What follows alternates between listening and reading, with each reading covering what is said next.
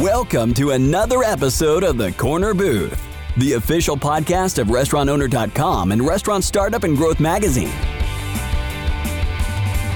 Today, the restaurant industry is changing faster than ever. Learn from successful independent restaurant operators and other industry leaders as they share best practices that will help you engage your team, delight your guests, and grow your business.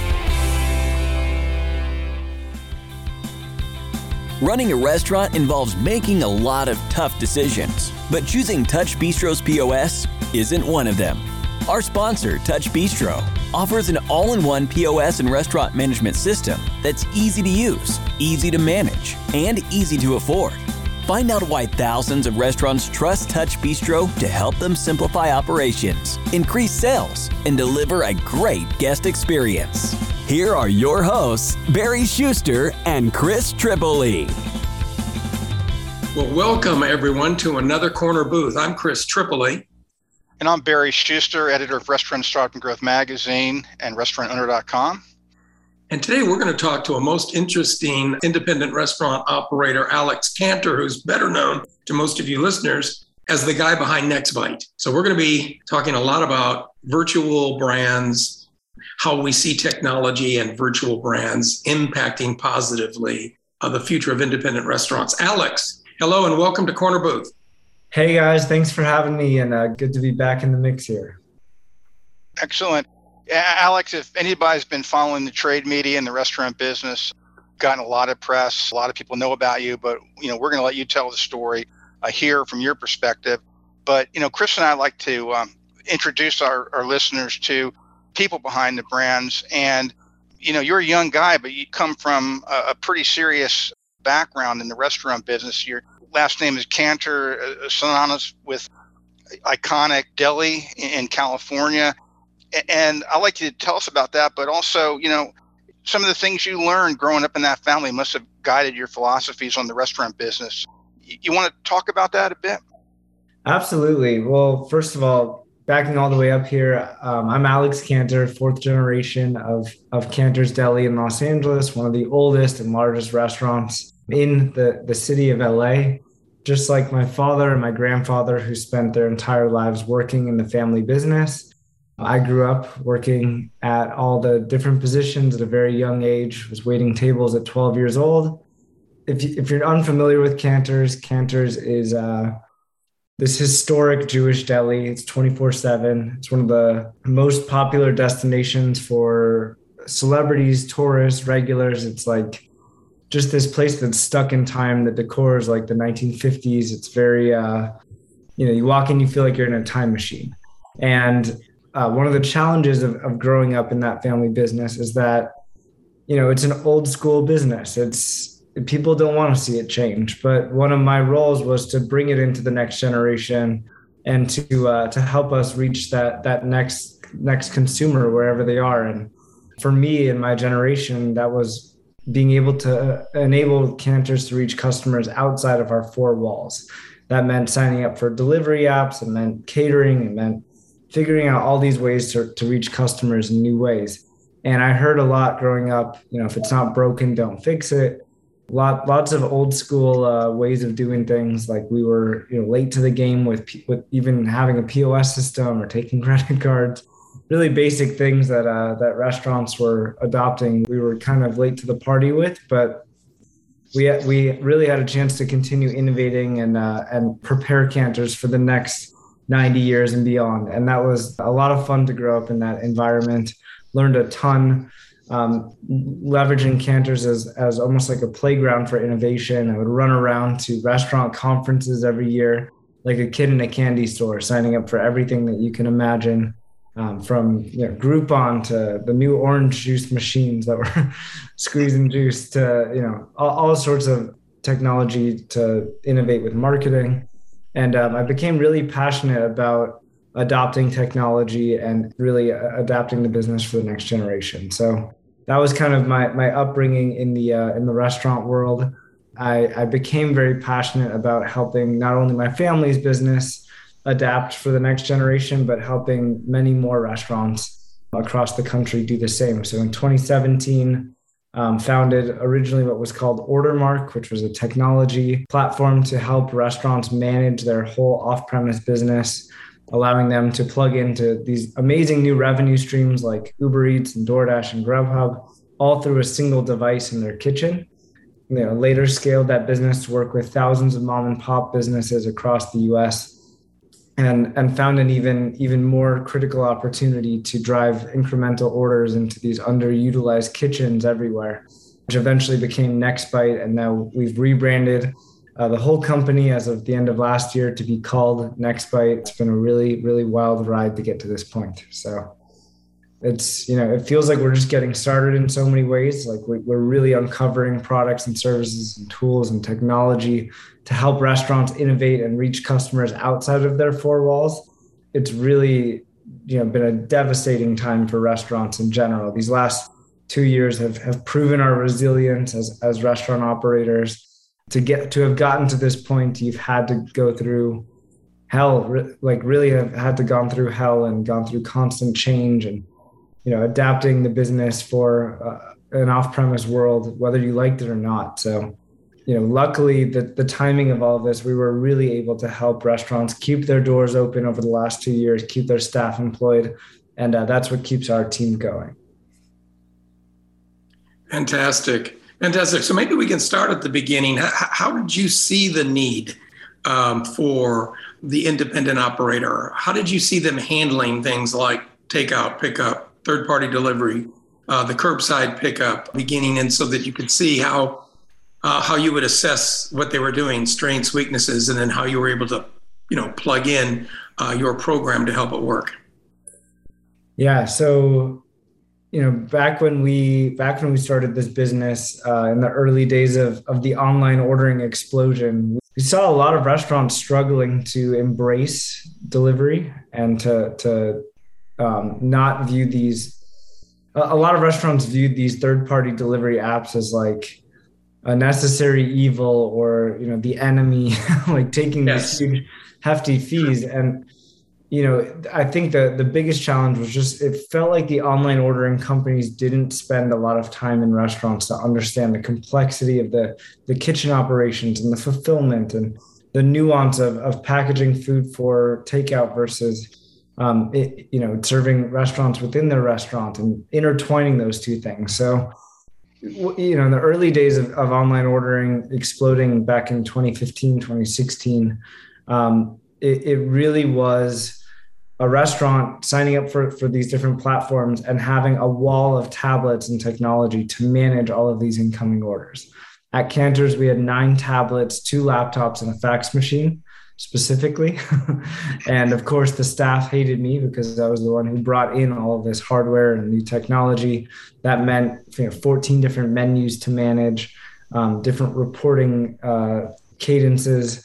Um, and and writing down these these orders that were coming onto these digital screens manually by hand on pieces of paper, running back to the kitchen to go um, tell them to start making the food, and and really messing up a lot of orders. We were at Canter's, we were messing up orders left and right, sending the wrong uh, food out to the wrong delivery driver. Delivery drivers showing up to pick up food that we hadn't even started making yet. It was just, it was just chaos. We called the area of the, of the, the deli where this was happening. We called it the war zone because it was so intense.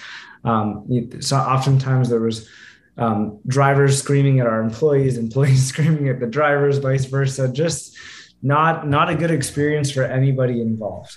And we wanted to really, you know, uh, talking to lots of restaurants in our neighborhood, they were all experiencing the same challenges here.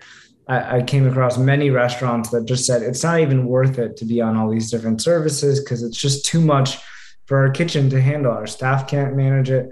And so, you know, we wanted to take a step back and reimagine the whole online ordering experience from scratch um, and really thought about, you know, in a perfect world, how would we want this to flow into our kitchen? How can we redesign this from scratch, thinking about you know standardized tickets printing out right on the kitchen line yes. having that piece of paper to staple to the bag going out the door and um, and that was really where we we started we started building our mvp um, you know pr- printer, tablet, all inclusive consolidation solution behind the deli counter of the restaurant, really in a real high stress test environment. And as soon as we started talking to other restaurants, I think the first you know 10 restaurants that I talked to, eight of them probably signed up saying, you know, we need this so badly. This is so relevant for us. And um, and and we immediately found that product market fit at a very early stage because we were solving a real relevant new problem that wasn't really a problem you know two years before that or five years before that it was a very new challenge and the, the rate at which the online ordering volume was growing was substantial at this time as well. For many restaurants it started out as you know one to five percent of their overall business and then it very quickly became 10 and 15 20 and uh, and today we have many restaurants on our platform where um, the, the online ordering volume through these third party platforms has, has surpassed the in-store volume. And that that's especially relevant after covid because you know for for a, a while there when all the dining rooms were closed that was the only way to order from restaurants. So our technology went from being you know the supplemental orders that were happening through third party delivery to the only way that consumers can connect to restaurants at a certain point which was not something we were set up for really designed for but it, it became the lifeline for, for these businesses when all of their volume was happening on DoorDash, Grubhub, Uber Eats, etc. Um, so that was, you know, that was really a, a, change for us to have just a small percentage of, of the orders coming through our system to having all, basically being the restaurant's operating system for their entirety of their business. You know, Barry, we've heard that, haven't we? The, the independents were just kind of caught. We've heard of those issues constantly of the area being a war zone, unorganized operations, and uh, extremely difficult implementation. So, so your your story from war zone to victory is is um, you know obviously well heard here. Yeah, and I agree with you. And and um, as as both of you probably understand, there's still a lot of independents who are are wary of third party, um, and the operational aspects you were talking about. I really want to dive into that with you, Alex. But in terms of the issues related to, for example, control of the guest experience, you know, you hand off uh, an order to a driver, um, and then profitability, which I, I guess the third party delivery um, providers are are trying to address that with tiered pricing and so forth. But let's if we can step outside the operations part of it and talk about the marketing uh, guest experience. Um, uh, you know, tell us tell us uh, you know what you're thinking along those lines and and how you're trying to maybe solve those problems. Yeah. So you know, I, I, think there's still a, a resistance happening. I, I, know a lot of restaurants had to embrace it, whether they liked it or not. But um, no matter what, restaurants should have a direct ordering channel on their website outside of the third party platforms. There's lots of great companies out there that provide those services from ChowNow to Lunchbox to, you know, if you're a, a larger restaurant group, Olo. Um, there, there are many um, options out there to have a way to capture people who want to order from you directly where you don't have to give up as large of a percentage. But the way that restaurants should really think about delivery um, through third party marketplaces is that these are these are customer acquisition channels. These are essentially um, in lieu of restaurants having to have a marketing budget, which you know many mom and pop businesses don't have digital marketing teams and don't know how to target um, you know people who live within three miles delivery radius of, of their location. So if you can embrace it and lean into it and figure instead of, of resisting the, the 30% or 25% or whatever these apps are charging um, learn how to learn how to make your your menu work for that environment. Maybe it means taking off certain items that are higher food cost. Maybe it means inflating the prices on your delivery menu on these different apps to make up for that difference. Even if it's increasing prices by 10%, at least you're you know sharing some of that that uh, that that incremental cost um, you know b- by allowing the consumer to pay for it. And consumers are willing to pay for it. I think for a while there was this hesitation of like we don't want to charge customers more but they're willing to pay more for convenience for delivery to order it to their homes their offices wherever they are so I, I think if you if you embrace it and think about it as as a customer acquisition channel, um, you can you're, you're really putting your restaurant in front of the eyeballs of men, millions of hungry people who are opening these apps frequently. And if you're a restaurant and you don't exist, you're not listed on DoorDash, you don't exist to all the people who use DoorDash. It's that simple. And that's that rings true for each one of these platforms. If you're not on even some of the smaller apps like delivery.com or EatStreet or you know all, all of these um, platforms that may only bring an order a day or a couple orders a week that's still a couple extra orders that you can take in once everything's all inclusive in one uh, you know one manageable solution in your kitchen and then from a flexibility standpoint the way that we've designed um, our, our system you know is really um, keeping busy restaurants in, in, in, mind. There are times where a large party might walk in or you might have a big catering order to fill. So on the Ordermark tablet that we provide to these restaurants um, somebody can very easily walk over and pause service across all their different platforms for an hour you know the rest of the the rest of the night if they're really that busy or turn off one platform or make menu changes from a click of a button like 86 an item across many services at once so we really built this flexibility into the infrastructure of our system and i think that's what's really allowed us to to to give um, to, to, to, be able to really um, make delivery less disruptive for, for these restaurants that we're working with. You know, conceptually, um, the idea of putting to work extra capacity in the restaurant, bringing in the virtual brands. I mean, it's it's uh, it's very easy to embrace just on that concept alone. The question I have for you, for you know, in terms of it, true independent restaurants, um, which the operational effectiveness and efficiency can vary greatly um, you know, let's say I'm independent restaurant. I say, you know, gee, I would like I would like to get on board with this. I would like the extra revenue. I would like to um, uh, use this extra capacity.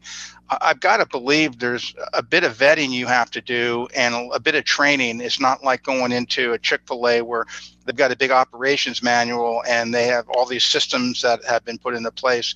Um, for the mom and pop, as we, we call it, um, you know, what's I'll call it the onboarding process to to to be involved with what you're doing?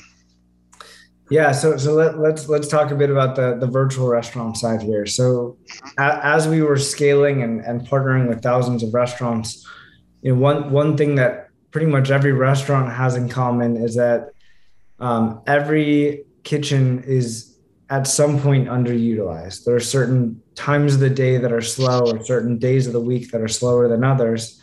And restaurants have fixed costs. The, the rent is fixed, the lights are already on, the staff is already in the kitchen, whether you're doing one brand online through all these channels or multiple brands online through these channels. So in 20 around 2019, we brought to market this new concept of virtual restaurants. Um, and instead of you know the traditional ghost kitchen route, which is essentially um, a kitchen that is specifically designed for a delivery only experience.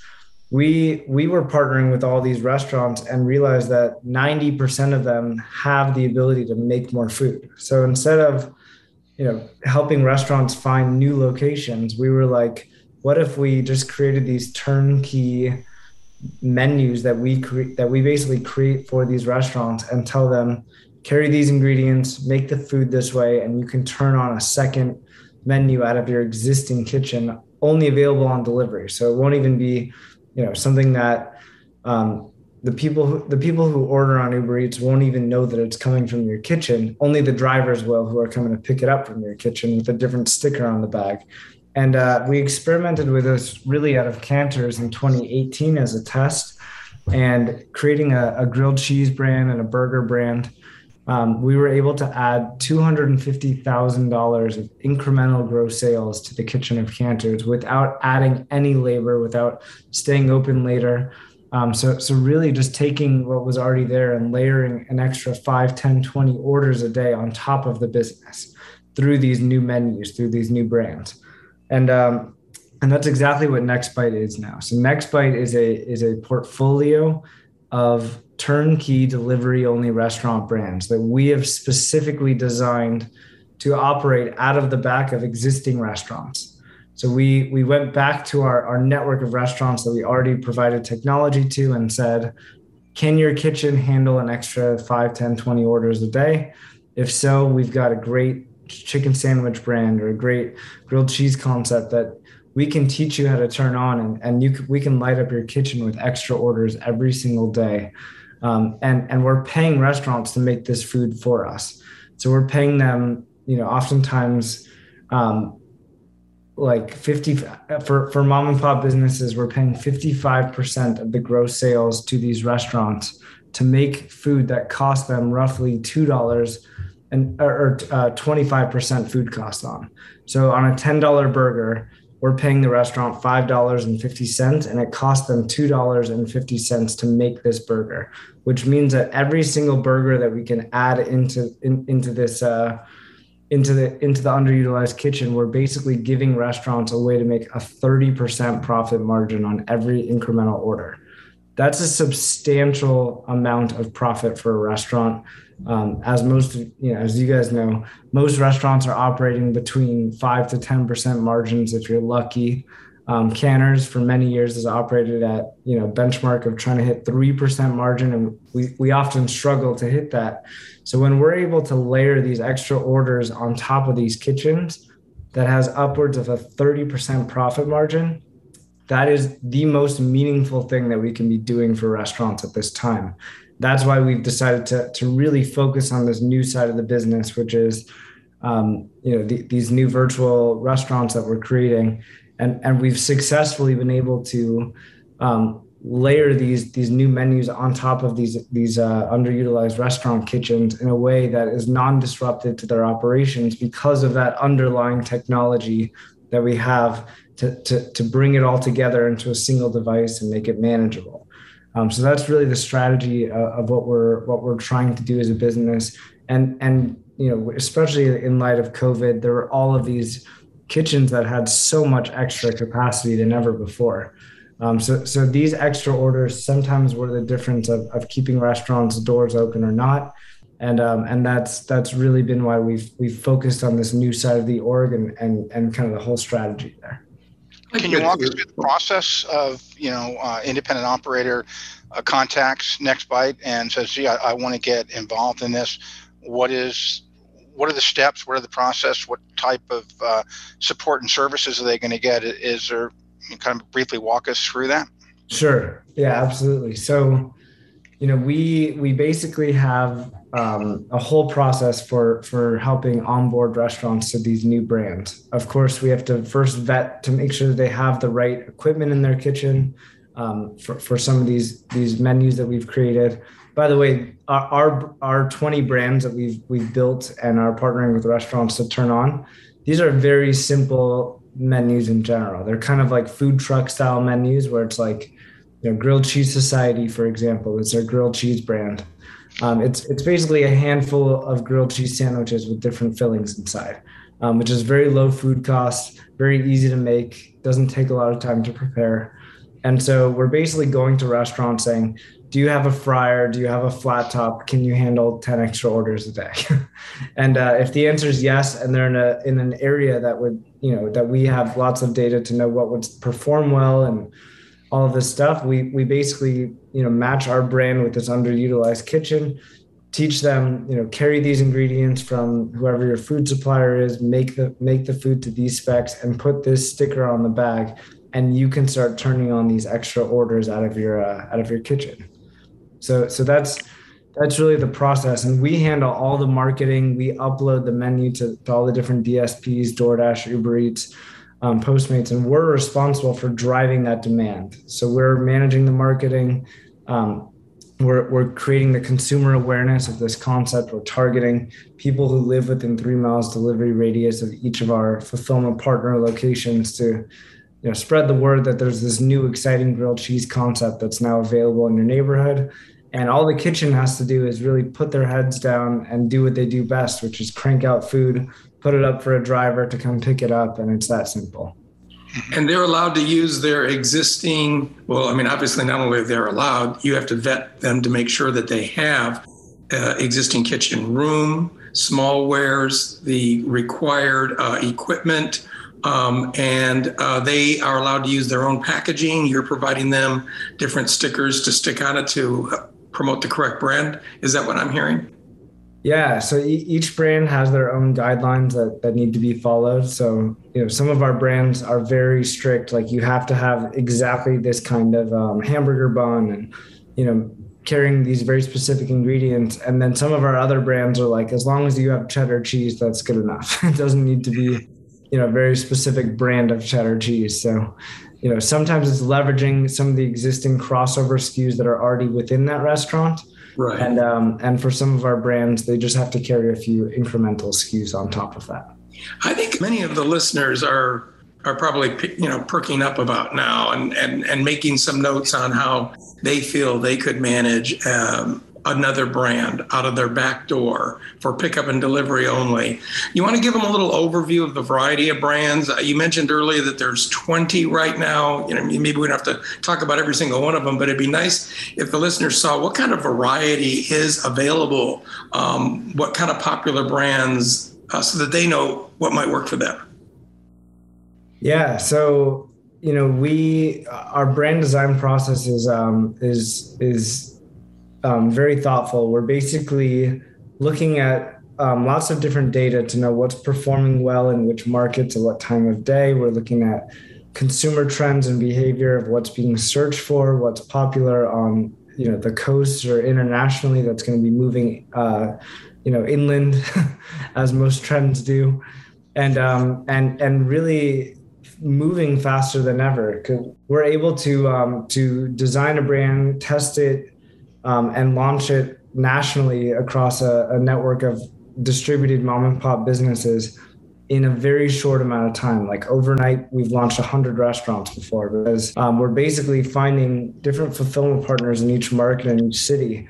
And we're looking at, you know, what is executable, what is going to have a great delivery experience, um, what are consumers excited about. There's all this information that goes into that process. And if you think about um, a regular restaurant, when they had to take their menu and adopt it for online, it's very difficult because many restaurants were not designed for a delivery experience. Um, unless you were lucky enough to be a, a Chipotle or a Wingstop, um, you know, many many sit down restaurants or, or uh, higher end restaurants, their menus were never meant to be uh, used in an off premise situation. If you think about a steakhouse or you know any any sort of sit down restaurant. A good example of that is like um, french fries don't hold up very well. Breakfast milkshakes these are you know items that if you were to design a restaurant from scratch you wouldn't a, a, a, if you were to design a delivery only restaurant from scratch you probably would leave these items off of off of the menu. Um, but that's what consumers are expecting when you go online. But what, what we have a chance to do is design with a delivery first mindset. We're thinking first about the arrival experience, which means instead of putting french fries on the menu for, for one of our burger concepts, we can do tater tots instead, which, you know, even if they're sitting in a car for an hour, um, and they don't arrive hot, they'll still at least be crispy.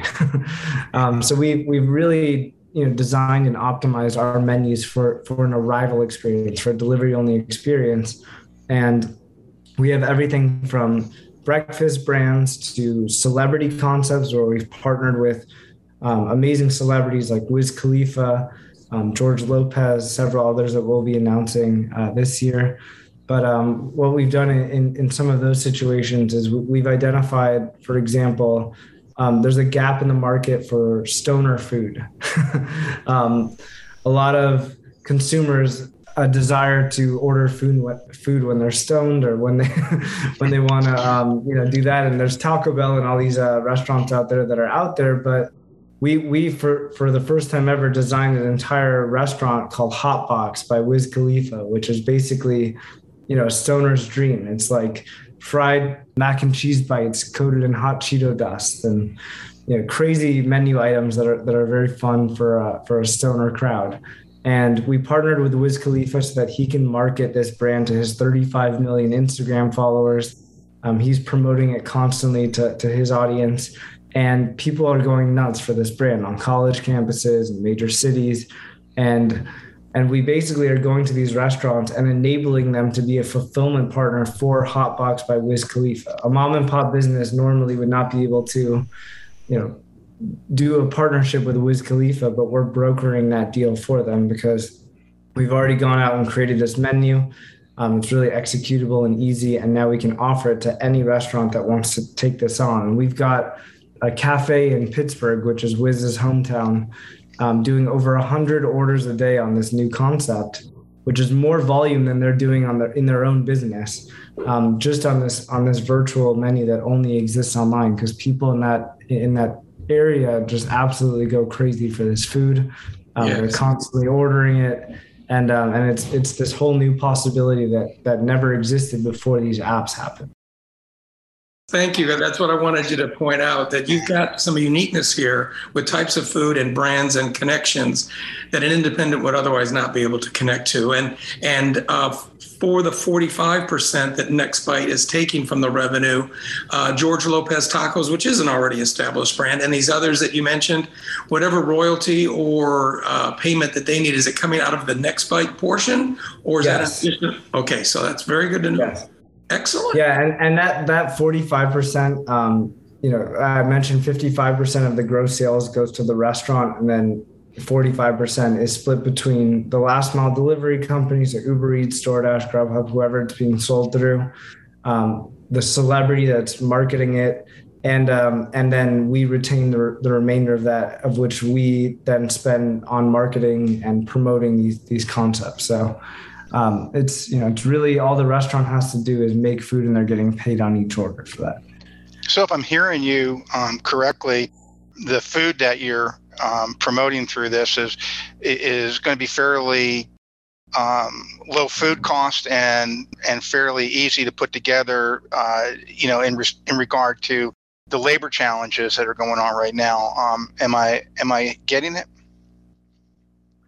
yeah, yeah, exactly. So we, you know, we we've designed these menus with that in mind. We're not picking things that have super high food costs. We're not picking items that are really hard to execute. Like you will never see a NextBite menu that has octopus sous vide on it.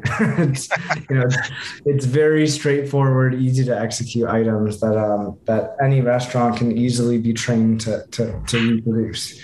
Um, and and of course, food costs is is a is a really hard thing right now for restaurants. Um, one one example of that is our we have a, a wings concept called Fire Belly Wings that you know, had a lot of success last year.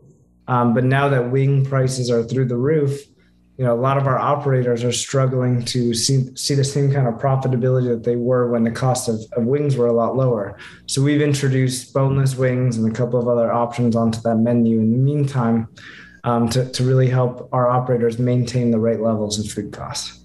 Yeah, because labor, right next to the cost of goods, people are going to be concerned with labor. And I think you made a very good point earlier that I'd like you to talk a little bit more about. And, that, and that's that, that, these brands are really meant to work within the confines of how you currently operate.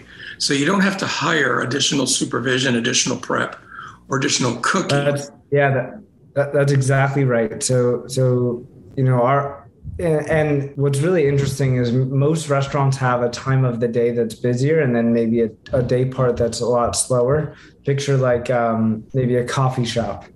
Um, so if you're a coffee shop you might have a big rush in the morning uh, you know when people are on their way to work. But maybe for lunch and dinner it's it's quite slow um, or you know a slow trickle of foot traffic coming in. Um, but there's a chance for that coffee shop to now light up their kitchen and do you know chicken sandwiches and salads for lunch and then maybe totally different brands for dinner as well and even late night if they want to stay open that late. Um, vice versa we have restaurants that don't even open until dinner time that are now keeping one one member of their staff there during lunch rush so that they can also now have a, a lunch day part for delivery only. So there, there's there's ways to optimize just certain times of the day um, let alone you know having it run through the through uh, the entirety of, of your shift. And if you're a restaurant that's very busy for Sunday brunch from 11 a.m. to 1 p.m., you can actually omit those hours and turn them off from Grubhub, DoorDash, Uber Eats for your virtual brand, so that you're selling food all other times of every day except those two hours. And that could be something that's built into the process. Well, I was just going to point out that, and you know, the other thing I wanted to underline too is when I was reviewing the amount of brands, which are extensive and and cover most all of the uh, casual and comfort food that I think people would be interested in. It didn't sound like it would be taxing to any kitchens. It's, it looks to me like if the listeners out there have a small kitchen now that operates pretty well, they can grill, broil, bake, fry, then they could pretty well, uh, you know, select or be vetted for one or more than one of these brands there's kind of something for everyone at this point like we have different you know we have some restaurants that are just doing breakfast burritos because they want a couple more orders in the morning. You know. You know, to that point, um, you know, you would you would think with uh, some of these type menu items, uh, the the kitchens would be mostly oriented around casual, fast casual concepts. But as you're describing this, I'm thinking that just about any restaurant wants to get involved with this, even if they're they're full, even if they're a full service, maybe slightly upscale concept, they can still do this. But is that the case, Alex? Um, are the concepts that you're working with are they uh, across the scale or mostly on you know uh, casual, fast casual? Um, they are. We are seeing restaurants of all shapes and sizes embracing this new offering. Everything from fine dining steakhouses to fast food restaurants, franchisees of, of large chains that are saying, I've got a slow kitchen and I want more orders. So, you know, the, the, the only the only restaurant and restaurants in my mind that would not be a good fit for this would be like In and Out Burger or Chick fil A, where there's a line out the door from the moment they open to the moment that they close. They are at full capacity. Like they have no no room in their kitchen to to make more food. They are they're as busy as can be, and so that would be a horrible fit for for this for this business. But for anyone else, basically, there might be a day of the week or a part of the day that they can be turning this on, and even you know, we, we always uh, we joke around how even Chick Fil A could do virtual brands on a Sunday because uh, you know their kitchens are just sitting there doing nothing. So. Yeah, well, I'm sure there might be some pushback from established yes. national brands allowing their company stores and franchisees to also run, you know, a virtual brand out the back door. But you know, Alex, you make a good point. I'm thinking now of of say fine dining, expensive, formal service, steakhouses, wine list guys. Why wouldn't they also want to have a really good burger brand or sandwich? Oh yeah, I mean that they run out the back door steakhouses specifically like their menus are really not designed for delivery and and nothing that they put on their menu was ever meant to be you know meant to be eaten uh, off premise is meant to be eaten right away you know served medium rare and and so you know there's a chance and we're, we're seeing several high-end restaurants michelin restaurants in new york that are signing up for, for our brand because they want to sell chicken sandwiches on delivery they just you know, and maybe they've tried to do their own brand before, but they have no idea how to market it um, properly on, on these different apps because it's just not their specialty. And we've we've we've got that iteration and, and practice down because we've launched thousands of virtual restaurants at this point. So we know all of the best practices of how to optimize and set up these brands for success in an online world. And, and we encourage our restaurants to try to, to launch their own brands themselves. They can they can use our technology to do not only NextBite virtual restaurants, but their own virtual restaurants as well. And we we encourage that, but um, we, we've just found that you know we we really have invested heavily in the success of, of, of these uh, these concepts that we've we've brought to life and brought to market, and we have the uh, the the the kind of proven track record that you know you can open this restaurant and expect at least X amount of orders. You know, it's it's it's kind of like a, a whole built-in turnkey process. So. Our sponsor, TouchBistro, powers thousands of restaurants with its all-in-one POS and restaurant management platform. Beyond its exceptionally easy to use point of sale, TouchBistro provides best in class customer engagement products for online ordering, loyalty, email marketing, and gift cards. Whether you're focused on restaurant operations or keeping customers coming back for more, TouchBistro can help. And now, back to Chris and Barry. What about operators who have a, a menu item that they would like to expand through virtual uh, marketing through your your program? Uh, they have an empanada that they just think is really great, and they think that it would work well in certain markets. Um, do you have many uh, restaurants or operators who, who want to leverage NextBite to expand something they have and get a piece of, of the action? Yeah, we, we actually get that more often than you'd think.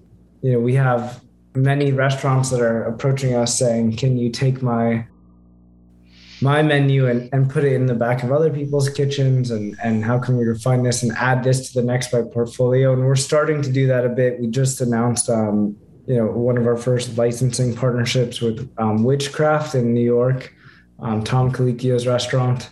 Um, so we're now going to be able to offer 'wichcraft um, in a delivery, we will be able to spread the delivery only footprint of 'wichcraft by partnering with restaurants across the country to, um, to, to basically bring to life this brand only available on delivery apps. There will be no physical storefronts in, in these other markets to walk into, but you will be able to open up Uber Eats, DoorDash, Grubhub, order from this brand and the food might be prepared out of your local uh, sports bar and grill or whoever uh, whoever the fulfillment partner is in that territory so what types of menu items what types of uh, products um, do you see this whole realm heading into anything that, that is uh, uh, out of the ordinary from what we consider to be these type of virtual brands that you're talking about the grilled cheese the burgers but um, anything that um, uh, would be a little bit unique and unusual in, in terms of what I might be able to order right now by uh,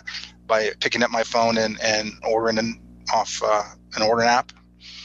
Yeah, well, you know, the things that were very popular on delivery 10, 15 years ago are still what's what's what's driving forward now. It's still pizza, Chinese food. Um, obviously, it's expanded to uh, to lots of different types of, of cuisines and restaurants. Um, international cuisine is, is is growing in popularity from Indian food to tacos to all, all of this stuff. But I think what's really interesting right now is like the spread of information is happening faster than ever. Uh, things like TikTok um, are making more people aware of, of food trends and, and you know different things that are happening in food a lot faster. So it, it's it's you know like five years ago most um, college kids may not even know what boba is, and now it's so universally popular because it's it's everywhere. It's in sure. you know, it's it's on these these apps that are that are everywhere. So people want to try it. They're exposed to it. So a, a boba restaurant opening up in the suburbs of Indianapolis, you know, may not have performed well uh, 10 years ago, but today it might be the most popular thing for delivery um, on on these platforms if that's what what people are interested in that area. And it could be, you know, from a TikTok video, it could be a number of different things that that create that consumer demand. But it's allowing things to spread so much faster. And um, and and I think there are some some really interesting categories that are growing from healthier food. You know, people are generally looking for healthier options now.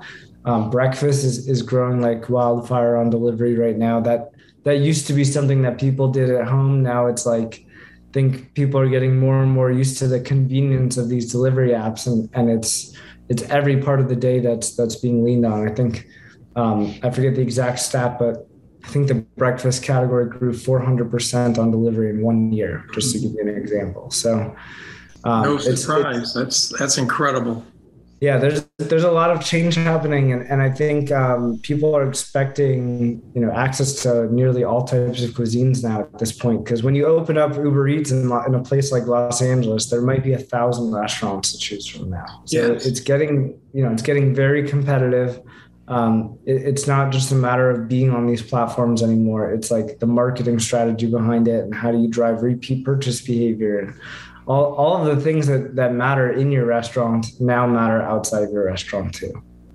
Good point. Uh, to the to your point on menuing, it's it's good for people to know that that the customer demand is really driving that variety. So um, whatever main concept the listeners have right now, they need to take a look at how they could bring in an interesting concept because uh, consumer behavior is taking us away from just wanting what we wanted years ago. I mean, it might still start with pizza and having Chinese food, but but everyone is is expecting a greater variety um, and a higher level of quality. Um, but yet they still want the convenience of having it delivered. So um, those trends that you mentioned, uh, Alex, I think are right on target. And what may start in the more, oh, say, uh, worldly food uh, cities of West Coast, East Coast, Chicago, et cetera, have already impact all through the Midwest and smaller towns in the South and Missouri. And so, you know, people are are wondering, of course, I can get Korean barbecue delivered. Why not? And so we are. We're going to have to work to keep up. But that brings me to one other point I would love to have you comment on, and that's that along with the convenience and expectation of better food, um, comes the need for enhanced packaging. Um, and food safety, handling, and sanitation, I think, is a concern to a lot of people that are, you know, living a lot now on having food delivered. Uh, how are your brands speaking to that? Is, there particular packaging that you prefer over than others? Um, are, is there any teaching or education that you provide in that area to the to the people who will manage these brands? Yeah, pa- you know, packaging is a is a, a very frustrating um, area area to discuss because it still has not made as much progress as as you would think. Um, there's a, been a lot of innovation in, in restaurants in the last couple of years, but it feels like um, a lot of the packaging is still very old school. You still see a lot of um, obviously not in California anymore, but you still see a lot of styrofoam and um, things that you know are are are really old school and, and not you know keeping the food to, to, to the best that it can be. I think people are starting to get more creative with like poking holes in the bag of fri- of the bags of fried food and and trying to uh, optimize for, for, the for the arrival experience. But I always encourage. This is something that I did with Canter's, but I always encourage restaurants to actually pack up five to ten items at a time on your menu as if it were going out for a delivery order, drive around the block for 20 minutes, open it up, test temperatures, make sure that the things are supposed to be hot are hot, the things are supposed to be cold are cold, make sure that things that are normally crispy are staying crispy. And if they're not, you should absolutely reconsider the packaging, test different options. Sometimes like you got to wrap something in foil and then put it in a bag. Sometimes you don't. Like it's, you know, it's really um, got to be a hands-on experience to optimize that and it is very manual to, to go through that process especially if you have a large menu like we do at Canter's we have 200 plus items. So um, it, that that was um, you know a very long experience to, to go through that.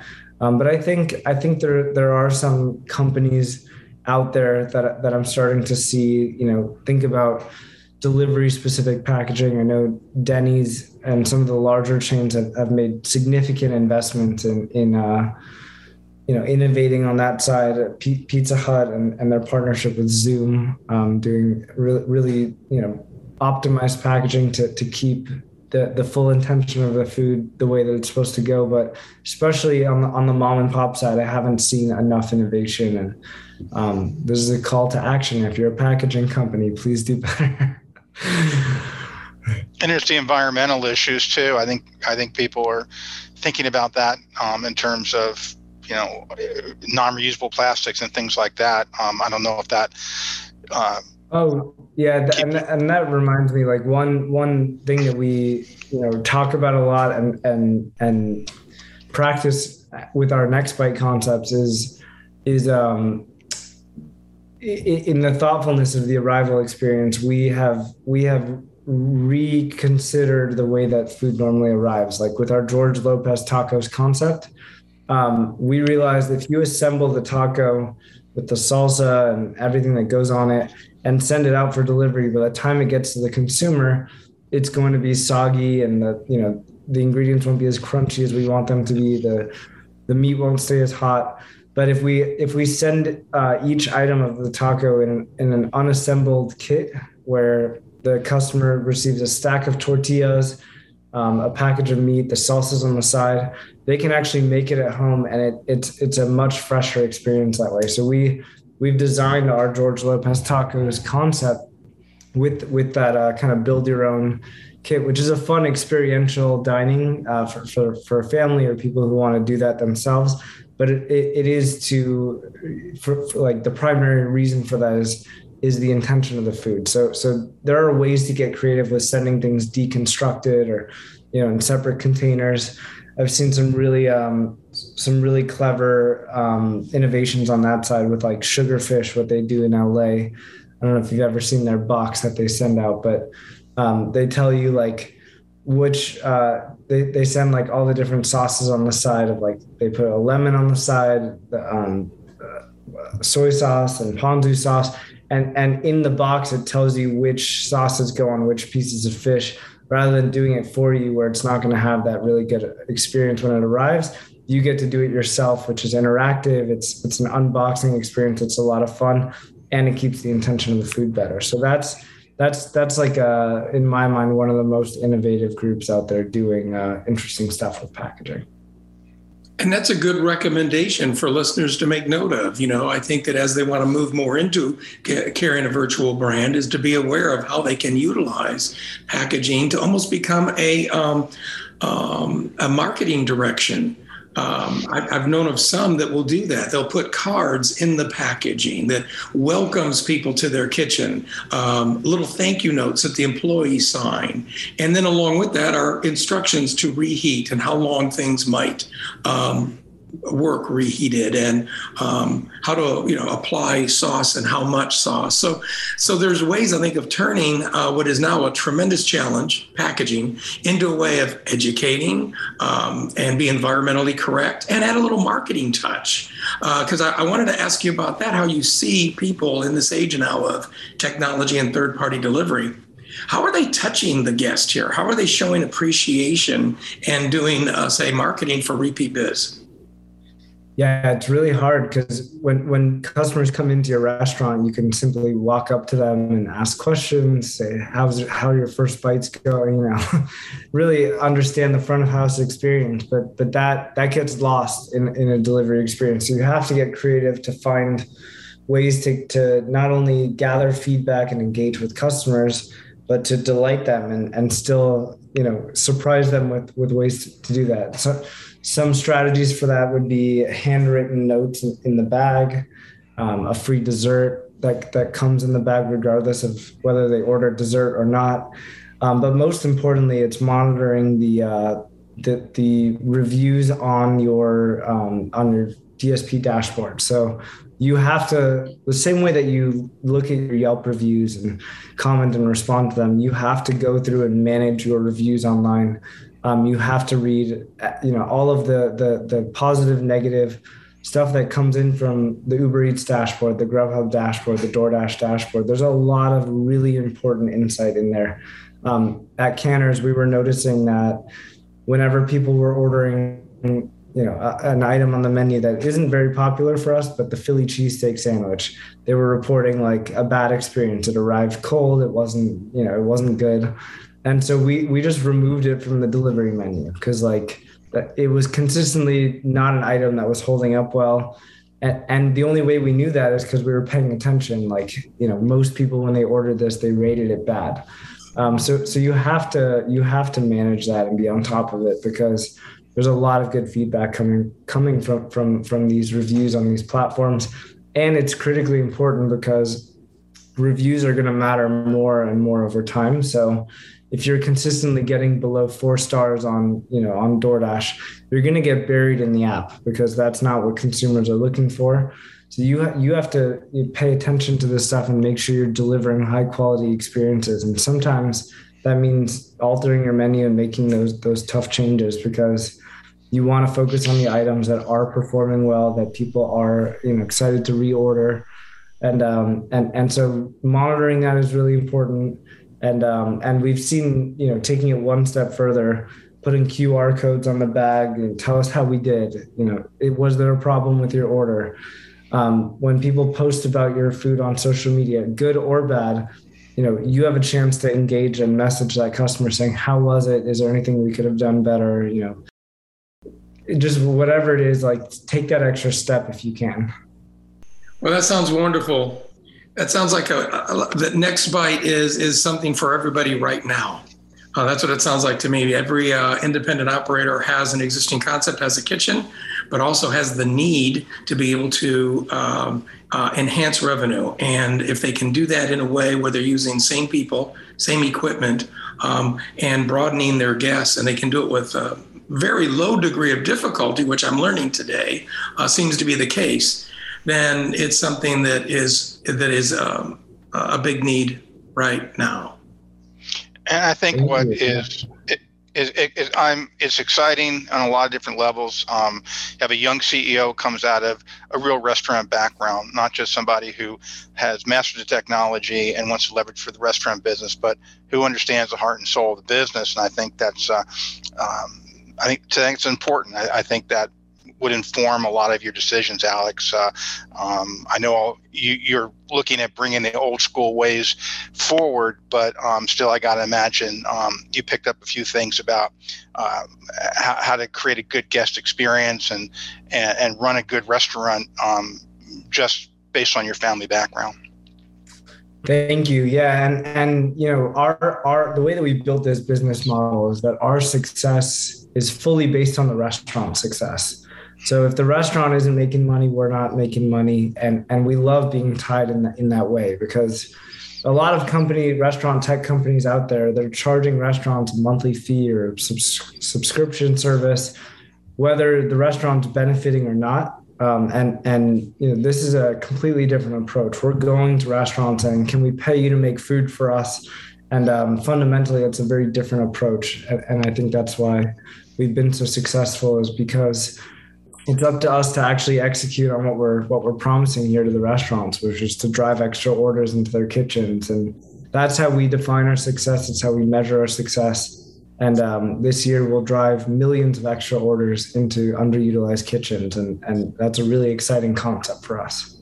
We'll continue to create uh, very interesting and much needed concepts for the independent, and continue to support the independents in ways that can they can help maximize their efficiency and raise their revenue. Thank you so much, Alex. I think we're going to have to wrap up now. We're just about at the end of our program. Thank you guys so much for having me again. And uh, you know, if you want to reach us, you can uh, just go to nextbite.io um, or find us on social media. And uh, please reach out if you're a restaurant that's looking to uh, to sell more food and uh, and crank out more delivery volume. Thank you so much. Everybody check out NextBite. It's it's for you and it's for right now. Alex, thanks again and everyone hopefully we'll connect really soon on another corner booth. Thanks. We'd like to thank TouchBistro for sponsoring this episode. TouchBistro provides an all-in-one POS and restaurant management platform for venues of all sizes, from food trucks to fine dining. Go to touchbistro.com to find out how TouchBistro can solve your restaurant technology challenges today. Thank you for joining us on the Corner Booth. We'll be back next Tuesday with more inspiration, insights, and industry best practices to help you engage your team, delight your guests, and grow your business.